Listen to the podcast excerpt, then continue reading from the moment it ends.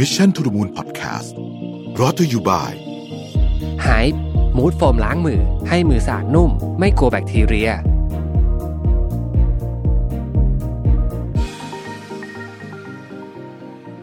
ช่วงที่ผ่านมานะครับเราจะเคยได้ยินคำว่า เอ๊ะ ฟองสบู่จะแตกหรือเปล่านะครับจากข่าวการลงทุนที่เราได้ยินคำว่า new high กันอยู่บ่อยๆ เคยสงสัยไหมครับว่า ฟองสบู่ครั้งแรกนั้น เกิดขึ้นจากอะไรและเกิดขึ้นที่ไหน ผมได้มีโอกาสอ่านหนังสือชื่อเศรษฐกิจโลก 1,000 ปีนะครับ เรียนรู้อดีตเพื่อเข้าใจอนาคต เป็นหนังสือที่สรุปประวัติศาสตร์แบบย่อๆ ของเรื่องราวทางเศรษฐกิจที่เกิดขึ้นทั่วโลก ย้อนหลังกลับไปเมื่อศตวรรษที่ 17 ในตอนนั้นประเทศเนเธอร์แลนด์มีความเจริญรุ่งเรืองเป็นอย่างมากครับ ประชากรประเทศเนเธอร์แลนด์เนี่ยจะถูกเรียกว่าชาวดัตช์นะฮะนิสัยของชาวชาวดัตช์เนี่ยเป็นคนขยันขันแข็งมาก มีหัวการค้า มีความถนัดด้านการเพาะปลูก มีความเชี่ยวชาญด้านชนรับประทาน สามารถทำเงินจากการเดินเรือค้าขายไปทั่วโลก แต่การเดินเรือครั้งหนึ่งเนี่ยถือว่ามีต้นทุนที่สูงมาก และมีความเสี่ยงในการออกเรือทุกครั้งนะครับพ่อค้าชาวดัตช์กลุ่มที่เป็นนักเดินเรือจึงร่วมมือกับรัฐบาล เพื่อสร้างบริษัทที่ชื่อว่า Dutch East India Company หรืออีกชื่อหนึ่งที่เรารู้จักกันคือ VOC นะครับ และบริษัทนี้เนี่ยก็ช่วยให้การเดินเรือเนี่ยสะดวกมากขึ้น เพราะมีอำนาจในการตัดสินใจด้วยตัวเอง ไม่ต้องรอภาครัฐนะครับ VOC เนี่ยจึงเรียกได้ว่าเป็นความหวังใหม่ของชาวดัตช์แต่การที่จะเป็นชาติที่ผูกขาดเรื่องของการทำธุรกิจกับประเทศอื่นได้นั้นเนี่ยต้องมีเงินลงทุนมากพอนะครับชาวดัตช์เลยต้องการเงินลงทุนมหาศาล พวกเขาเลยคิดสิ่งที่เรียกว่าตลาดหุ้นขึ้นมา โดยเรียกมันว่าตลาดหุ้นอัมสเตอร์ดัมนะครับทำให้ VOC เนี่ยกลายเป็นบริษัทแรกของโลกเลยนะครับ ที่มีการซื้อขายหุ้นในลักษณะนี้นะครับ ต่อมาก็มีการจัดตั้งตลาดหลักทรัพย์ขึ้นที่อัมสเตอร์ดัมและกลายเป็นต้นแบบของตลาดหลักทรัพย์ทั่วโลกที่เราเห็นกันอยู่ทุกวันนี้ ในช่วงสูงสุดของธุรกิจของ VOC นะฮะนักเศรษฐศาสตร์คาดการว่าหากคำนวณด้วยค่าเงินปัจจุบันแล้วเนี่ย บริษัท VOC เนี่ยจะมีมูลค่าราว 7 ล้านล้านดอลลาร์สหรัฐนะครับ ซึ่งคิดเป็นเงินไทยก็ราวประมาณสัก 210 ล้านล้านบาทนะครับเยอะกว่าบริษัท Apple เนี่ยประมาณ 3 เท่านิดๆ ซึ่งถือได้ว่าเป็นมูลค่าบริษัทที่ใหญ่ที่สุดในประวัติศาสตร์ เมื่อมีเงินลงทุนเข้ามาชาวดัตช์จึงสามารถไปทำการค้าขายได้รอบโลกนะครับ ชาวดัตช์เนี่ยเป็นผู้นำสินค้าหลากหลายอย่างเนี่ย มาจากพื้นที่ที่ไกลมากๆ ตั้งแต่จีนอาหรับ หรือแม้แต่ประเทศไทยเนี่ยนะฮะกลับมาที่ยุโรปนะครับในการเดินทางครั้งหนึ่งเนี่ยพวกเขาก็ดอกไม้ชนิดหนึ่ง กลับมาจากจักรวรรดิออตโตมัน ชื่อว่าดอกทิวลิป ดอกทิวลิปมีรูปร่างสีสันที่สวยงามมากนะครับ หลายคนชื่นชอบมันอย่างมาก ดอกบางดอกเนี่ยนะฮะมี การติดเชื้อตอนที่มันโตขึ้นทำให้เจ้าตัวดอกทิวลิปเนี่ยมีลวดลายบนดอกที่สวยงามและแปลกตามากๆนะครับความนิยมของดอกทิวลิปเพิ่มขึ้นอย่างรวดเร็วทำให้ตลาดซื้อขายเนี่ยมีการผลัดเปลี่ยนมือของดอกทิวลิปอย่างรวดเร็วมากนะครับแล้วราคาของมันก็พุ่งขึ้นเป็นจรวดเลยนะฮะจนมีนักลงทุนบางคนเนี่ยนำที่ดินขนาด 49,000 ตารางเมตร มาแลกกับหัวดอกทิวลิปเพียง1-2 หัวเท่านั้น มีเรื่องเล่ากันว่า กะลาสีเรือคนหนึ่งเผลอหยิบหัวทิวลิปกินเข้าไปพนึกว่าเป็นหัวหอมนะฮะกะลาสีคนนั้นถูกลงโทษโดยการจำคุกเลยนะครับ เนื่องจากหัวทิวลิปมีราคาเท่ากับแรงงานของกะลาสีต้องทำงานถึง 1 ปีเลย เมื่อราคาขึ้นไปเรื่อยๆนะครับ จนถึงจุดหนึ่งที่ราคามันพุ่งขึ้นถึงขีดสุดแล้วเนี่ยนะฮะ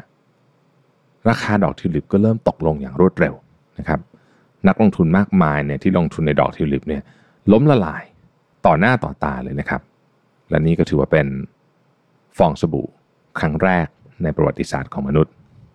แต่ความเจริญของเนเธอร์แลนด์ก็ไม่ได้หยุดอยู่ตรงนั้นนะฮะ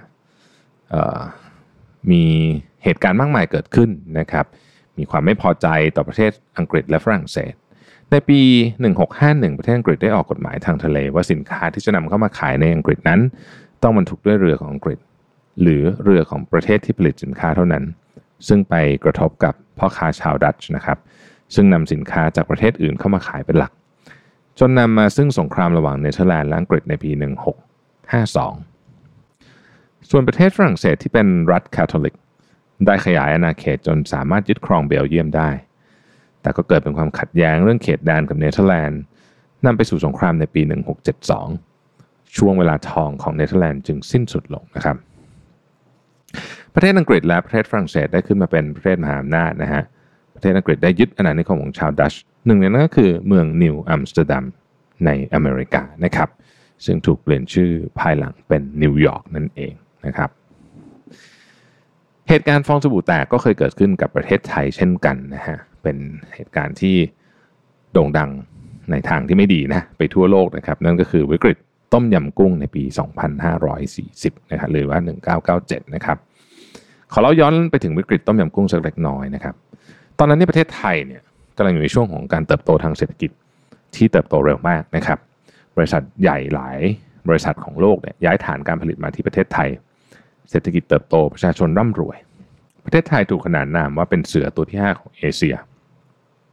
เมื่อเศรษฐกิจดีนะครับ เงินบาทก็แข็งค่าขึ้นหรือแพงขึ้น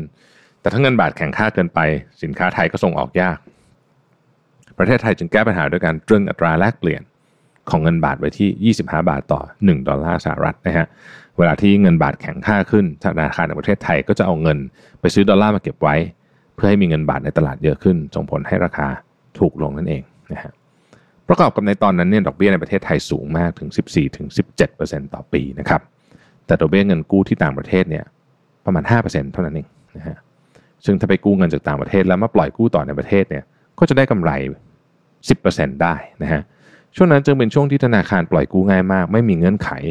ไม่ต้องพิจารณาอะไรมากนะครับนักลงทุนหลายรายก็กู้เงินมาลงทุนในอสังหาริมทรัพย์ บ้านคอนโด หรือแม้แต่ตลาดหุ้นนะครับเมื่อการปล่อยกู้ง่ายก็ส่งผลให้มีคนซื้อของง่ายด้วยเช่นกัน บางคนซื้อเอาไปปล่อยเช่าหรือมาขายต่อก็ยังง่ายอยู่ดีนะครับ เกิดการขายต่อไปเรื่อยๆทำให้ราคาสูงมาก ขึ้นเกินความเป็นจริง อันนี้เกิดความคึกคักมาก ๆ ในตอนนั้นนะฮะทุกอย่างดูแบบโอ้ทำอะไรก็กำไรไปหมดเลยนะครับแต่ตอนนั้นเนี่ยคนไทยรวยขึ้นจากการกู้เงินก็ว่าได้ มันถึงจุดที่ต่างประเทศเริ่มไม่เชื่อมั่นนะครับเริ่มมีการโจมตีค่าเงินบาทนะครับซึ่งค่าเงินบาทซึ่งถูกตรึงไว้เนี่ยเป็นการรับประกันโดยธนาคารในประเทศไทยว่า ถ้าคุณเอาเงินบาทมา 25 บาท เราจะเอาเงินดอลลาร์ให้คุณ 1 ดอลลาร์นะครับและแน่นอนครับ เมื่อถูก เทขายทำกำไรมากๆนะฮะจนถึงจุดหนึ่งเราก็ไม่ไหว เราก็เลยต้องประกาศลอยตัวค่าเงินบาท ทันทีที่ลอยตัวค่าเงินบาทเนี่ยบริษัทต่างๆองค์กรต่างๆ ที่กู้เงินจากต่างประเทศนะครับเคยกู้เงิน 1 ล้านเหรียญสหรัฐนะฮะตอนกู้เนี่ยก็ 25 ล้านบาทเนาะแต่ตอนนี้จะคืนเนี่ยต้องคืนด้วย 50 ล้านบาทนะครับ คือต้องมีเงิน 50 ล้านบาท เพื่อจะไปแลก1ล้านดอลลาร์สหรัฐคืน เพราะมันถูกลอยตัวขึ้นมาตอนนั้น แน่นอนครับ พอเจอแบบนี้เนี่ยบริษัทต่างๆก็ล้มหายระเนระนาดนะครับบรรดาไฟแนนซ์ต่างต้องปิดตัวลงนะฮะบริษัทล้มละลายกันเป็นเรียกว่าเป็นเบื่อเลยทีเดียวนะครับลดคนธนาคารหลายแห่งก็ต้องปิดตัวไปนะฮะธุรกิจเจ๊งมากมาย อาคารที่สร้างอยู่หยุดสร้างนะครับมีการฆ่าตัวตายเกิดขึ้น เพราะว่ารับมือกับความเครียดและภาระไม่ไหวนะฮะจากวิกฤตในครั้งนั้นเนี่ยมีกฎต่างๆออกมามากมายทำให้ประเทศไทยรวมถึงธนาคารทั้งหลายเนี่ยสถาบันการเงินเนี่ยนะครับระมัดระวังและมีกฎที่เข้มข้นมากขึ้นมาก ๆ และแผลจากต้มยำกุ้งเนี่ยยังส่งผลมาถึงนโยบายทางการเงินต่างๆ ที่เราใช้กันอยู่ทุกวันนี้ จากเหตุการณ์ที่เกิดขึ้นทั้งหมดทำให้เรารู้จักคำว่าฟองสบู่แตกนะครับแล้วก็เตือนด้วยว่าวิกฤตแบบนี้เนี่ย ก็จะยังเกิดขึ้นเรื่อยๆนะครับฟองสบู่ยังคงแตกอีกหลายครั้งนะครับแล้วก็จะเกิดขึ้นอีกนะฮะเราก็ต้องเรียนรู้เพื่อรับมือกับสถานการณ์ให้ดีที่สุด และหวังว่านะครับวิกฤตแบบนี้เนี่ยจะเกิดน้อยที่สุดเท่าที่จะน้อยได้เพราะทุกครั้งเนี่ย